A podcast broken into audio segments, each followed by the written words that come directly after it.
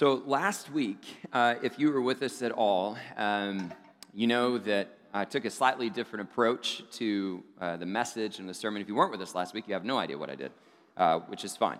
Um, took a slightly different approach to the message in uh, the sermon in, in what I typically refer to as kind of storying.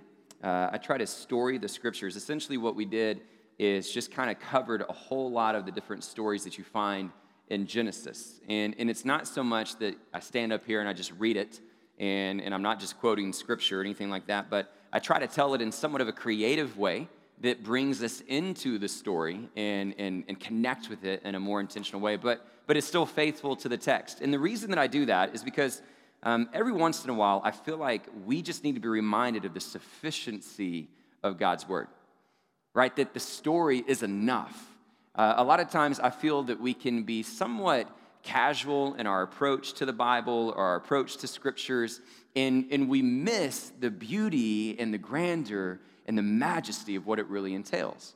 Right? We, we need to be reminded of the centrality and the significance that it should play in our lives. It's the Word of God. Can I say that again? Listen, the Word of God. That's what we come and we submit to each and every week. It, it, there is nothing like this. Nothing. There is, there is no document in, in ancient history or modern day that rivals or even comes close to comparing to it. To, to think of having this collection of 66 different writings that have spanned thousands of years by numerous different authors that all point to the same God, this incredible story of redemption is nothing short of remarkable, and you and I should be enthralled with the Word of God. So, are you? Right, that, that's the question.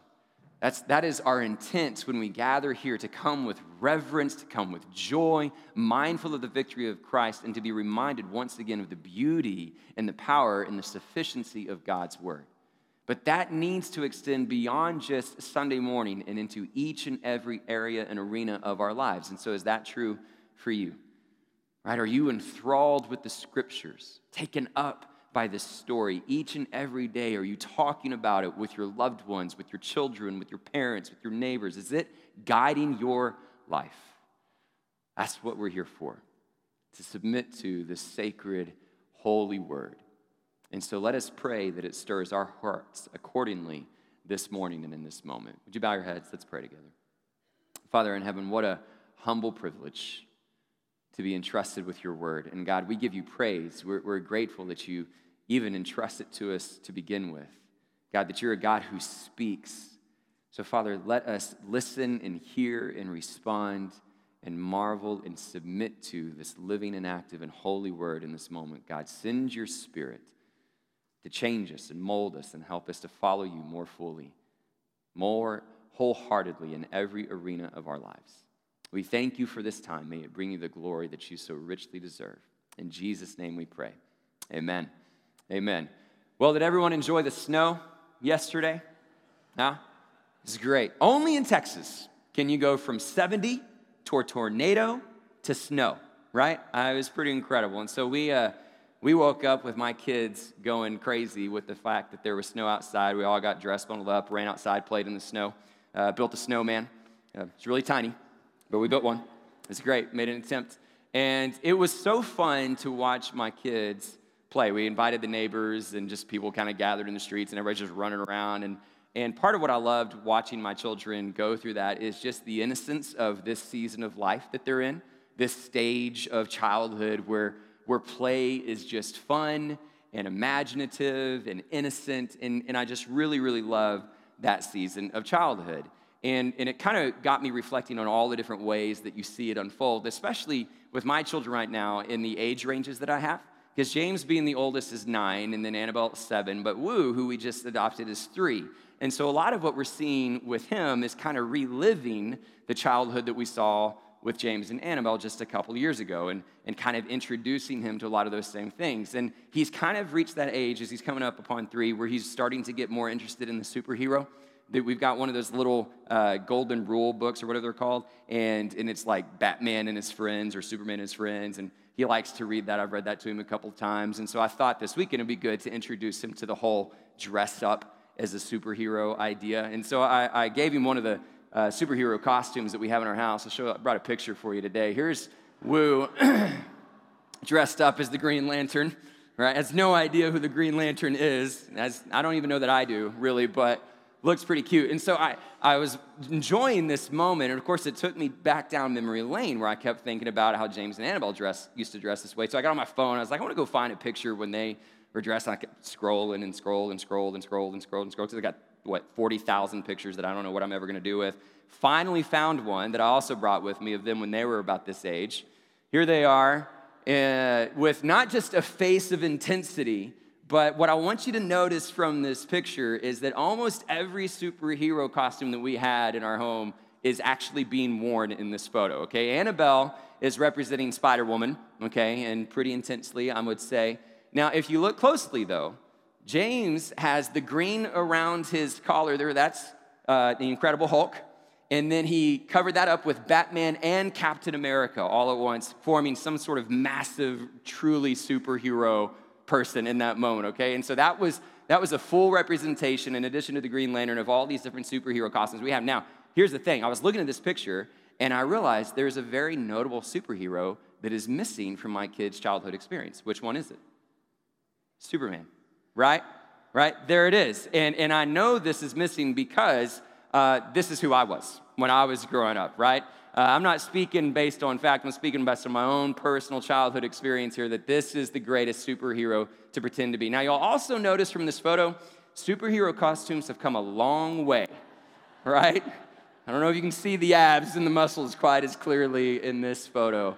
But here's the thing about uh, pretending to be a superhero when you're this age. I think more than it is about being the hero, while it is cool to be able to go rescue people and things like that. What we really emphasize as children is the super part, correct? It's the, it's the powers.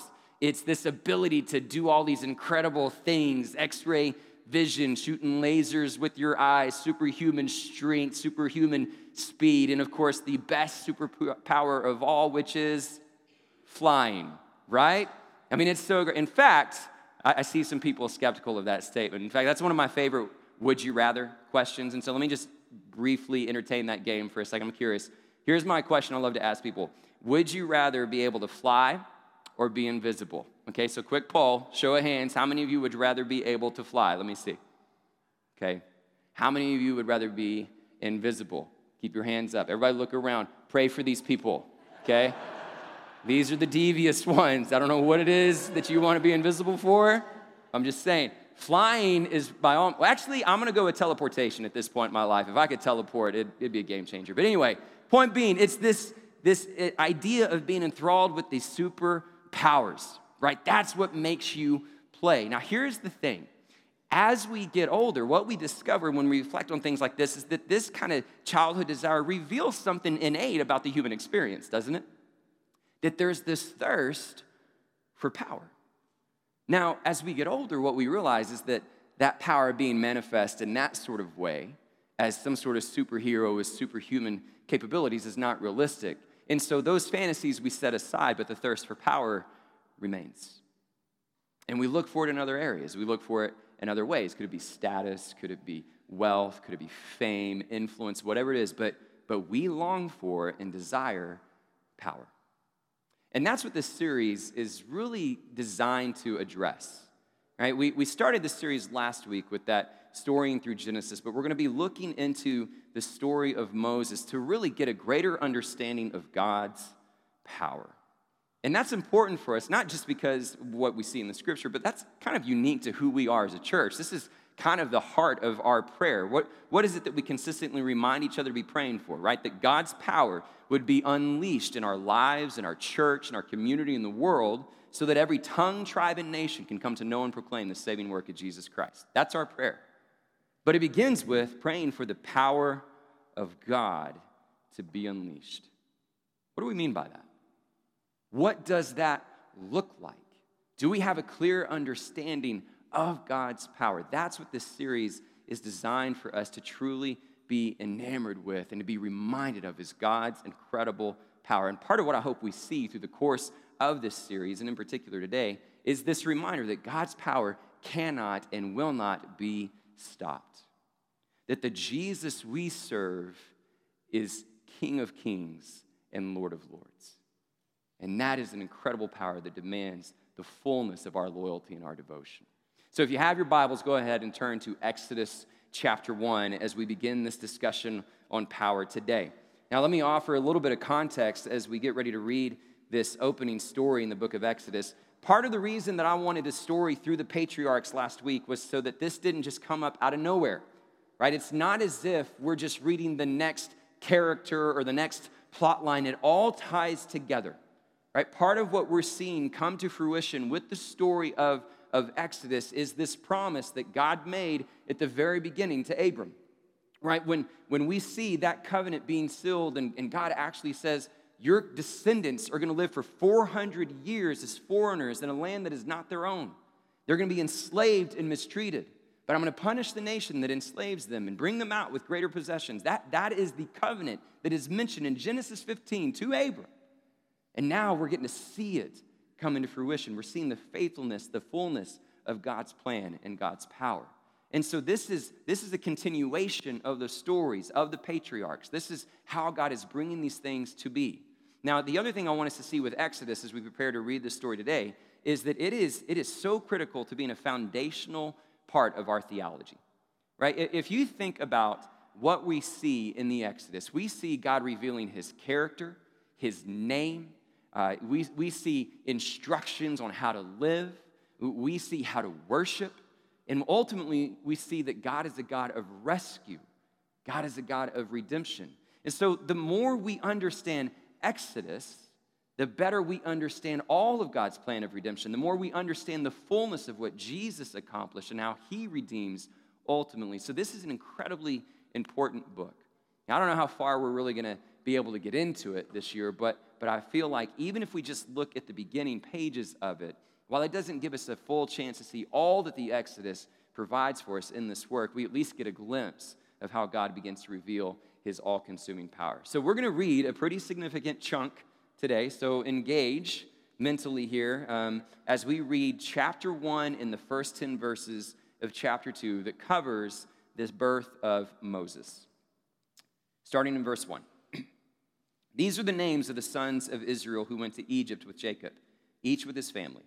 Reuben, Simeon, Levi, and Judah, Issachar, Zebulun, and Benjamin, Dan, Naphtali, Gad, and Asher.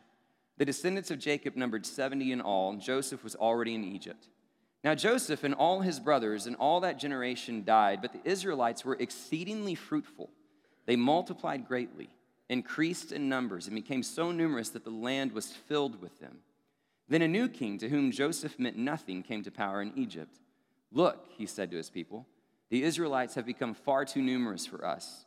Come, we must deal shrewdly with them, or they will become even more numerous. And if war breaks out, we'll join our enemies, fight against us, and leave the country. So they put slave masters over them to oppress them with forced labor. And they built Pithom and Ramses as store cities for Pharaoh. But the more they were oppressed, the more they multiplied and spread. So the Egyptians came to dread the Israelites and worked them ruthlessly. They made their lives bitter with harsh labor in brick and mortar and with all kinds of work in the fields. In all their harsh labor, the Egyptians worked them ruthlessly. The king of Egypt said to the Hebrew midwives, whose names were Shiphrah and Puah, When you are helping the Hebrew women during childbirth on the delivery stool, if you see that the baby is a boy, kill him. But if it's a girl, let her live. The midwives, however, feared God and did not do what the king of Egypt had told them to do. They let the boys live. So then the king of Egypt summoned the midwives and asked them, Why have you done this? Why have you let the boys live? And the midwives answered Pharaoh, Hebrew women are not like Egyptian women. They are vigorous and give birth before the midwives arrive. So God was kind to the midwives, and the people increased and became even more numerous.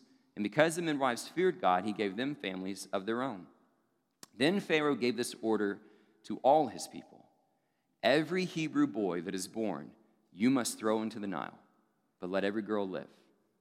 Now, a man of the tribe of Levi married a Levite woman, and she became pregnant and gave birth to a son. And when she saw that he was a fine child, she hid him for three months. But when she could hide him no longer, she got a papyrus basket for him and coated it with tar and pitch. Then she placed the child in it and put it among the reeds along the bank of the Nile. His sister stood at a distance to see what would happen to him. Then Pharaoh's daughter went down to the Nile to bathe, and her attendants were walking along the river bank. She saw the basket among the reeds and sent her female slave to get it. She opened it and saw the baby. He was crying, and she felt sorry for him. This is one of the Hebrew babies, she said. Then his sister asked Pharaoh's daughter, Shall I go and get one of the Hebrew women to nurse the baby for you? Yes, go, she answered. So the girl went and got the baby's mother. Pharaoh's daughter said to her, Take this baby and nurse him for me, and I will pay you. So the woman took the baby and nursed him. And when the child grew older, she took him to Pharaoh's daughter, and he became her son. She named him Moses, saying, I drew him out of the water. I love this story for so many reasons, but we're going to approach it with a focus on this theme of power. And the first place that I want us to really look is the uh, blossoming development of God's power in a way that maybe isn't too suspecting or too typical that we would maybe imagine. And the way that we see this comes through the multiplication and the fruitfulness of the Israelites.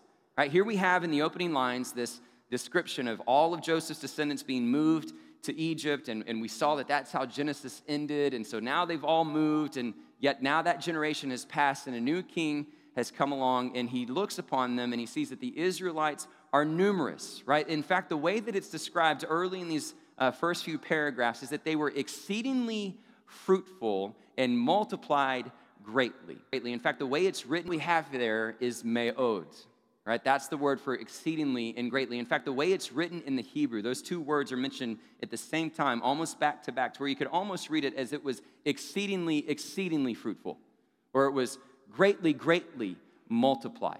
Okay, so what we see here is this really interesting word that is bringing about this emphasis. And the word meod, why it is exceedingly, it does mean very or great, it also has a root that means power.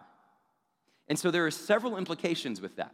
The first is that this shows us just the sheer magnitude of Israelites that are beginning to take hold in the land, right? That, that there is a power in their numbers. There's that many of them that because of their fruitfulness, they now carry a certain power just as a people. But I also want us to see that this is really not just power in numbers, this is the power of God, right? This is the fulfillment of his covenant. This is him holding true to what he said to the patriarchs, that their descendants were to become numerous as the stars in the sky. What we see is God being faithful to his word. His power is being worked out through the fruitfulness of the Israelites. So it's, it's almost cryptic.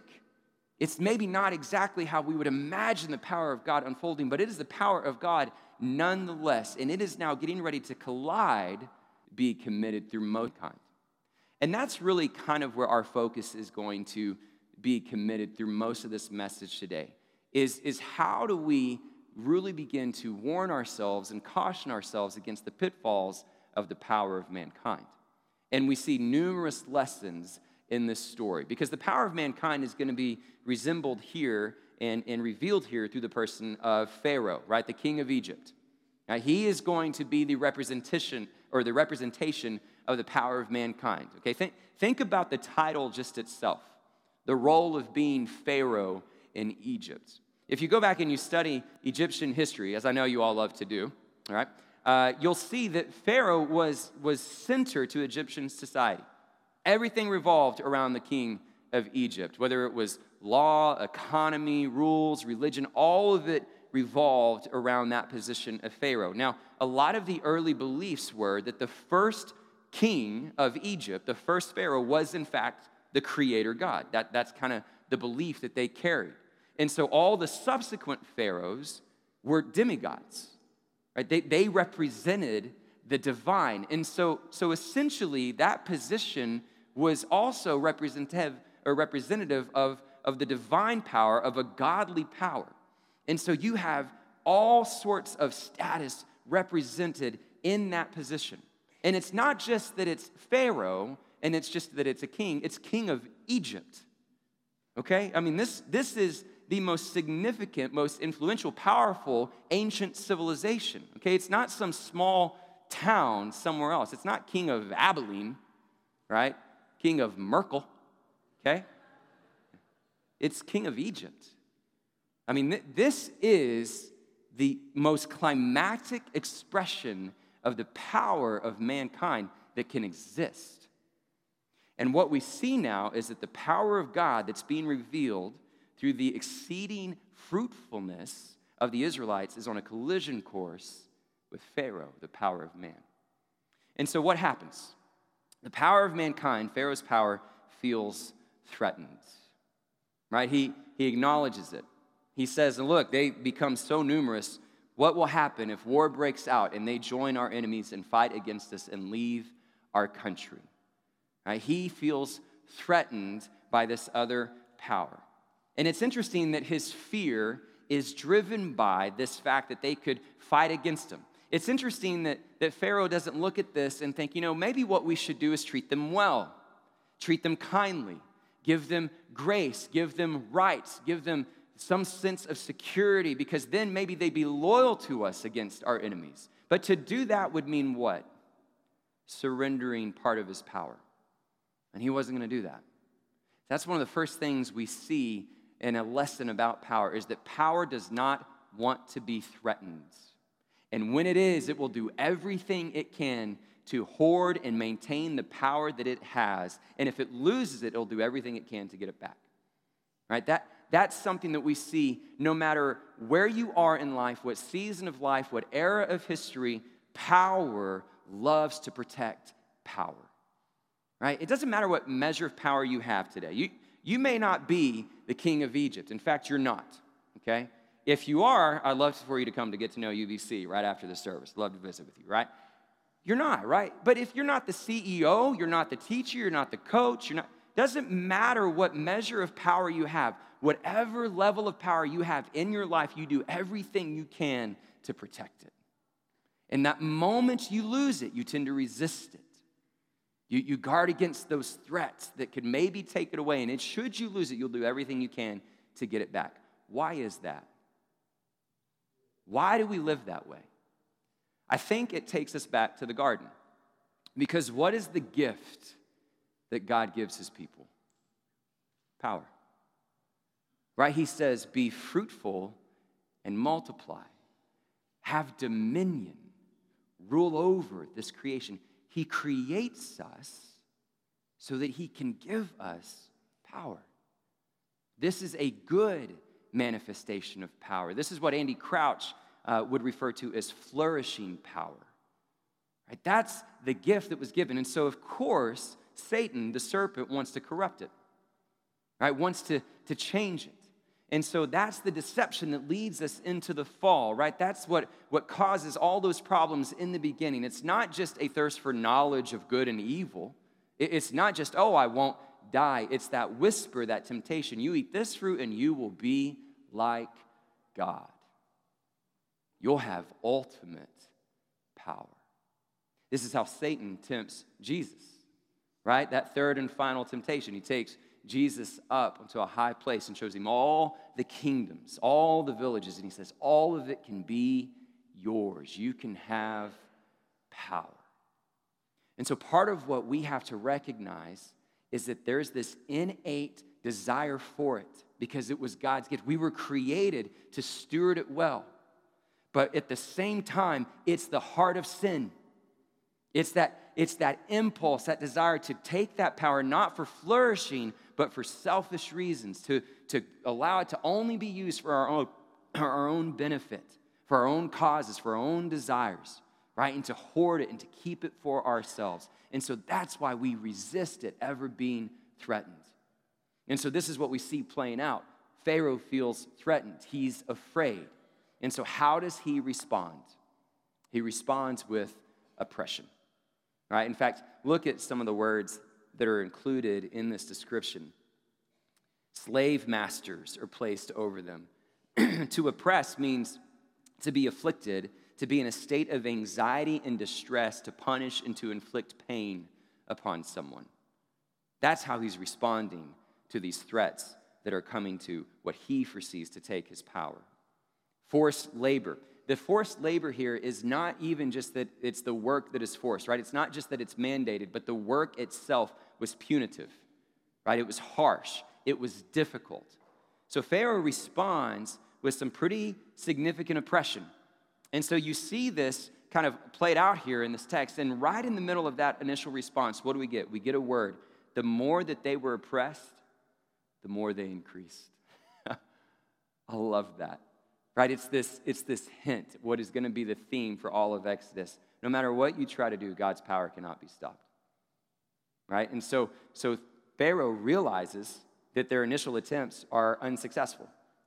right? That it's not working, that, the, that God's power, even though he doesn't see it as such, is on the move. The Israelites continue to grow in number. So now his response is only going to intensify, right? He's going to increase this pain and this difficulty. Look at the words, the words that come about after that, that they're going to deal harshly with them, ruthlessly with them, make their lives bitter. And it repeats over and over again just how severe this becomes.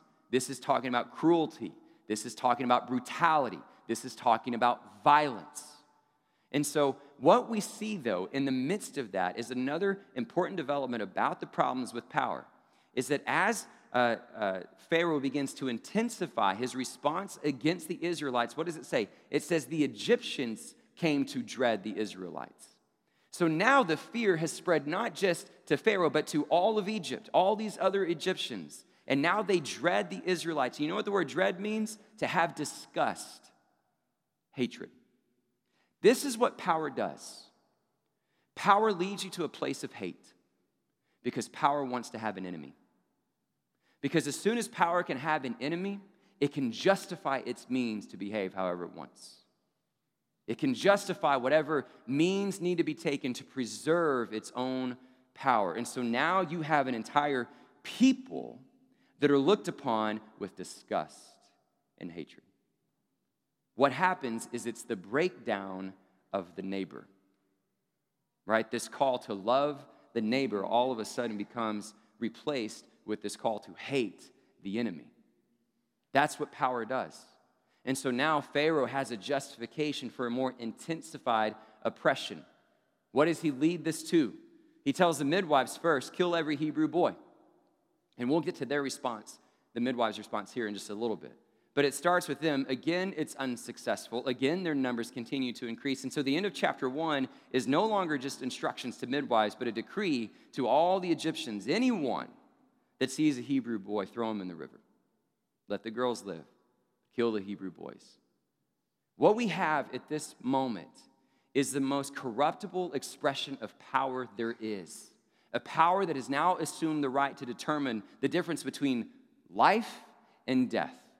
And not in the context of judge and jury or trial or crime, but based on race, based on gender, based on culture, denying people the right to humanity. What we have being revealed in this moment is planned massacre, it's genocide.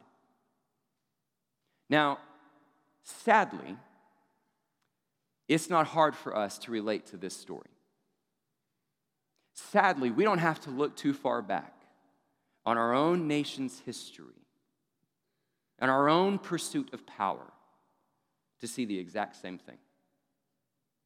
Right? Where all of a sudden the threat of power or the thirst for power consumes in such a, an amazing way that it justifies looking at other races, other genders, other cultures to the point of planned massacre and genocide. This is, this is not hard to conceive. This is not just an ancient story. This is what happens when power is left in the hands of mankind.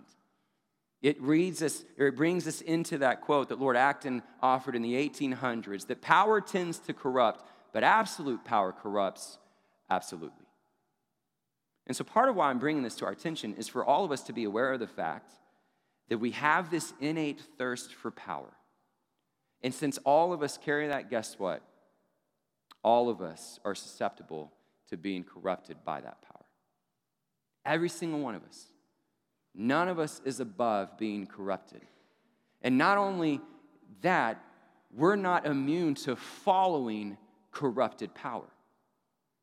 Right? And so we have to be mindful of those temptations and those impulses that we may carry and how that influences how we live and function in this society today. And so, how do we withstand? How do we guard against these impulses to see this power that can so easily corrupt us and so many others? What do we do? Well, that's where we see some incredible lessons embedded in this text as well. Let's start with the midwives. Okay, I love, love the story of the midwives. Right, here they are. So, so now the persecution, the oppression against the Israelites is intensifying. And so Pharaoh's first, uh, uh, I guess, attempt to uh, enact that intensification is to bring the midwives in and then give them the instructions to kill any Hebrew boy that is born. Now, think about this picture for a moment. Right, here are these midwives standing before Pharaoh. Right, Pharaoh has all the power. Absolutely. Like he, he could do anything he wants to them. He, he could deny them any right, any freedom, take their lives. He could do anything to them. So if there was ever a reason to be fearful of the power of man, the midwives had it. Right? They, they stood helpless, knowing that if they didn't follow through, they could lose any measure of power that they personally had in that moment. So they had a choice. What were they going to fear? The fear of man or the fear of God? And for them, the answer was easy. We fear God. I love that. I love the lesson that that teaches you and me.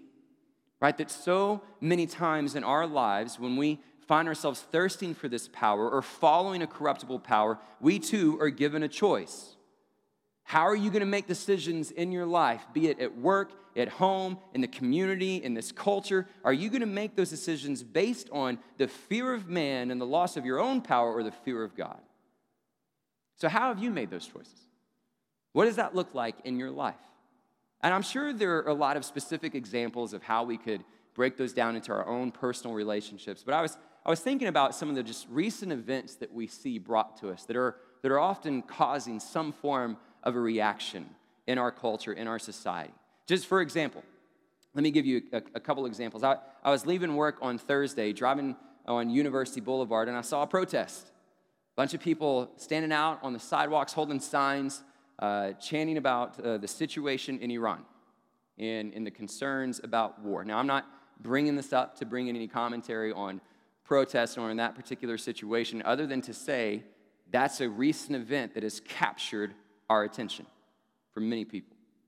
Think, think about some of the conversations that I've had recently amongst the staff and with several of you here in this church because, what, just a couple of weeks ago, December 29th, there was another church shooting. And that creates concern, right? And so we've been talking as a staff. All right, are we prepared? What steps do we need to take? And, and how do we get uh, all the different safety precautions in place? And we, we talk about those things because sadly, we live in a world where those things happen. Uh, let's think about the fact that it's uh, an election year, politics, right? And we're going about to be swept away in all these conversations of parties and policies and candidates and, and all these different things, right? And so when you engage in those sorts of conversations, how do you make those decisions? Is it based on the fear of man? Or is it based on the fear of God?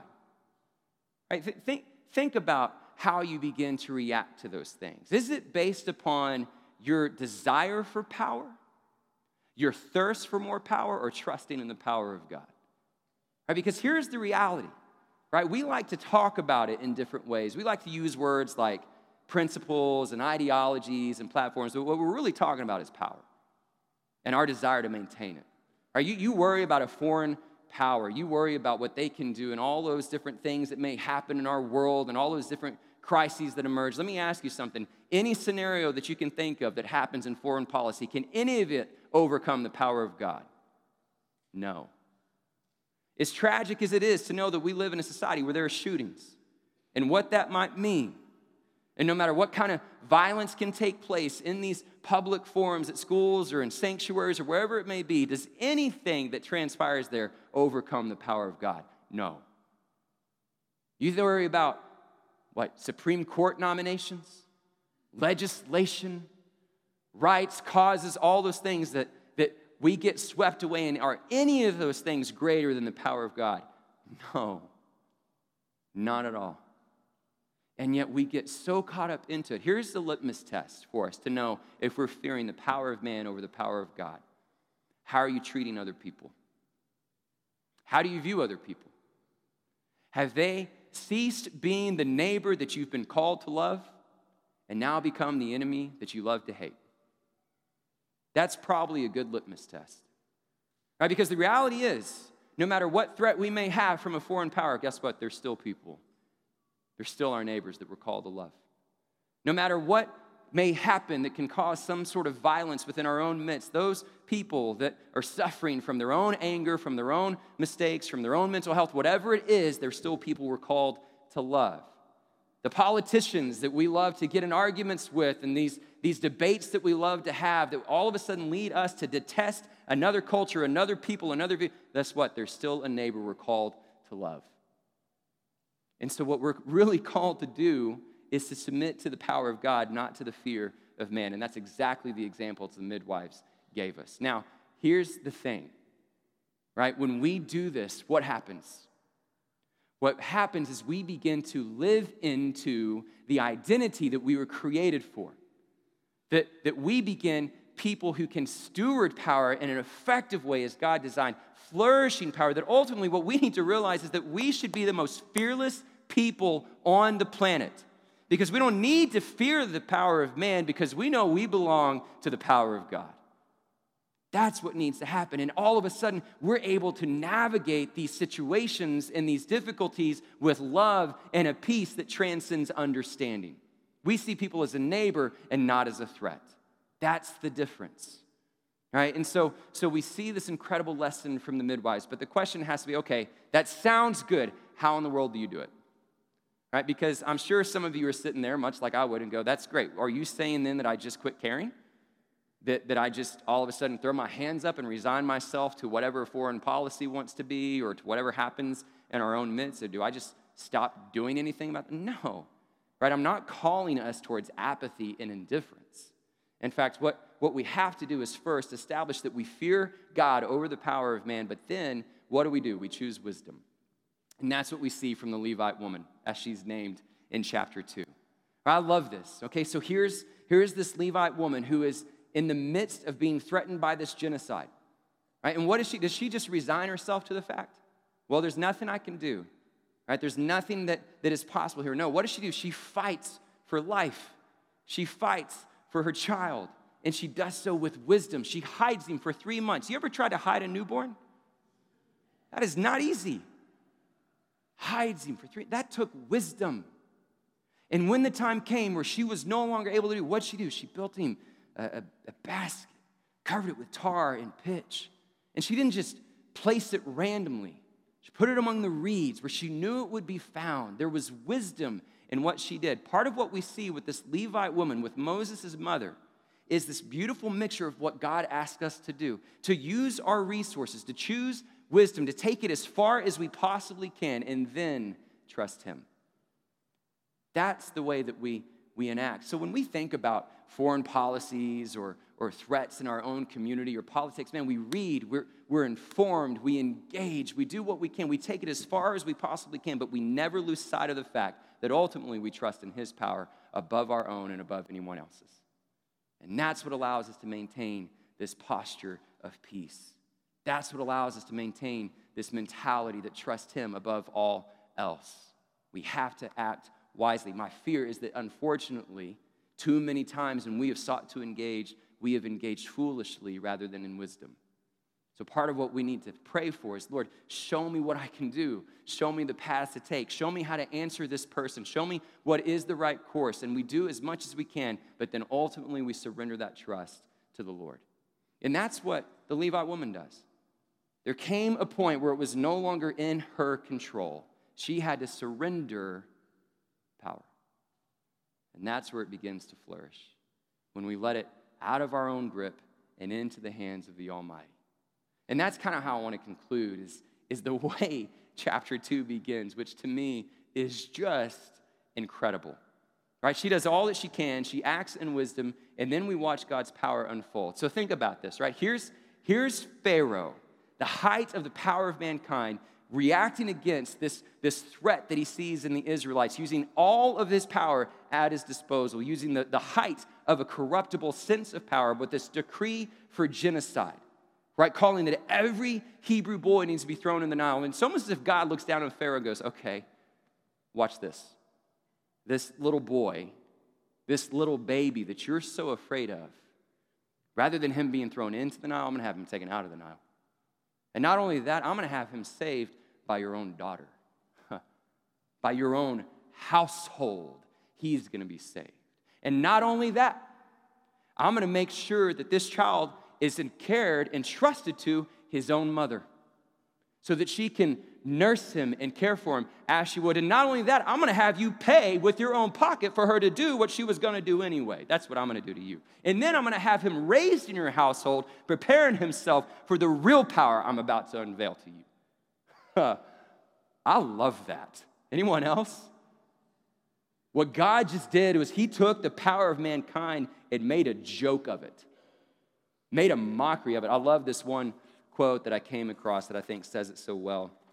It says, Pharaoh, the quasi comic, semi divine, if not fully divine, arch enemy of Yahweh and Yahweh's people, is thus, in final analysis, little more than a puppet on Yahweh's strings, judged, controlled, and defeated.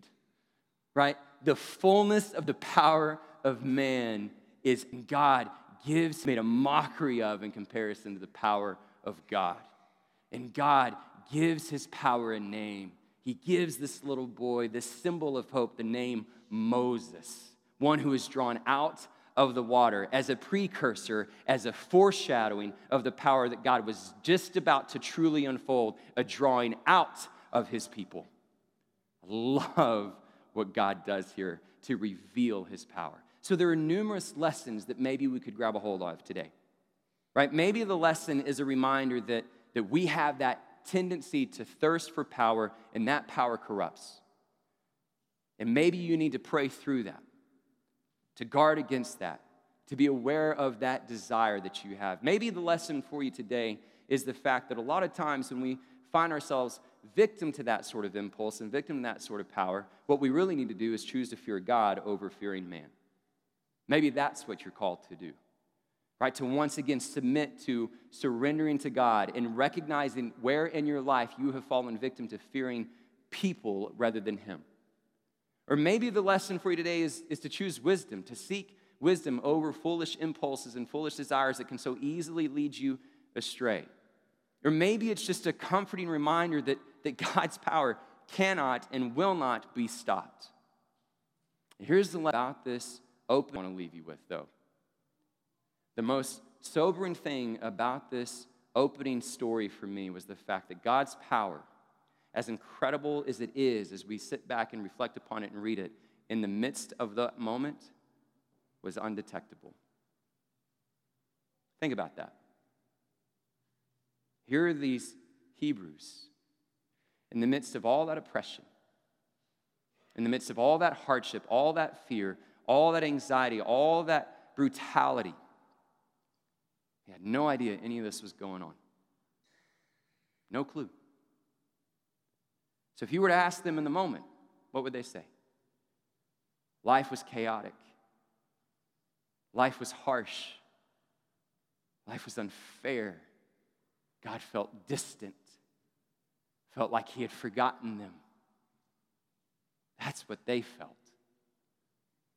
We have the benefit, though, to look back and to read and to see it every step of the way, God was there.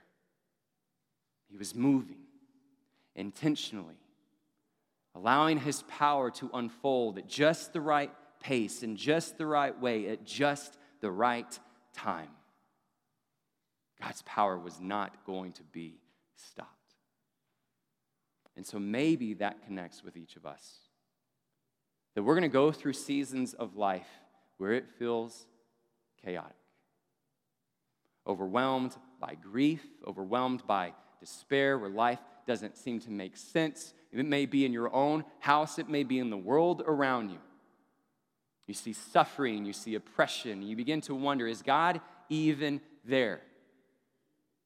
How does any of this make sense? And you begin to question his plan, question his design. And let me assure you, church, he is right here in our midst. Whether we see it or not, let me assure you, God's power is moving intentionally through the course of human history at just the right pace, in just the right way, and it will be fully revealed at just the right time with the return of the King of Kings and the Lord of Lords, Jesus Christ, our Savior. Let me assure you, God's power cannot and will not ever be stopped. And for that, we celebrate the victory that He has offered each of us. Let's pray. Father in heaven, we love you. God, we confess uh, so many times we miss the opportunity to trust you because of a thirst for our own power, for a thirst for our own control. Father, that so many times we, we see the people around us with a perspective that we shouldn't. God, that a lot of times we often see people as threats, as enemies, as people that we can resist or resent. And God, I just pray that we would repent of such a mindset. God, if there's any area of our lives where we, we carry that sort of perspective, help us to see people as the neighbor that you have called us to love rather than the enemy that we so quickly and easily despise. And God, help us to, to leave here today with confidence, knowing that whatever our lives may look like in this moment, no matter how unsettled, no matter how precarious it may feel, God, that nothing has changed your plan and your purpose, that you are with us, and that you're moving mightily in our midst. Let us celebrate and declare for all the world once again this good news of Jesus Christ. Once again, knowing that his power cannot and will not be stopped. And for that, God, we give you praise. We give you glory. In Jesus' name, amen. Amen.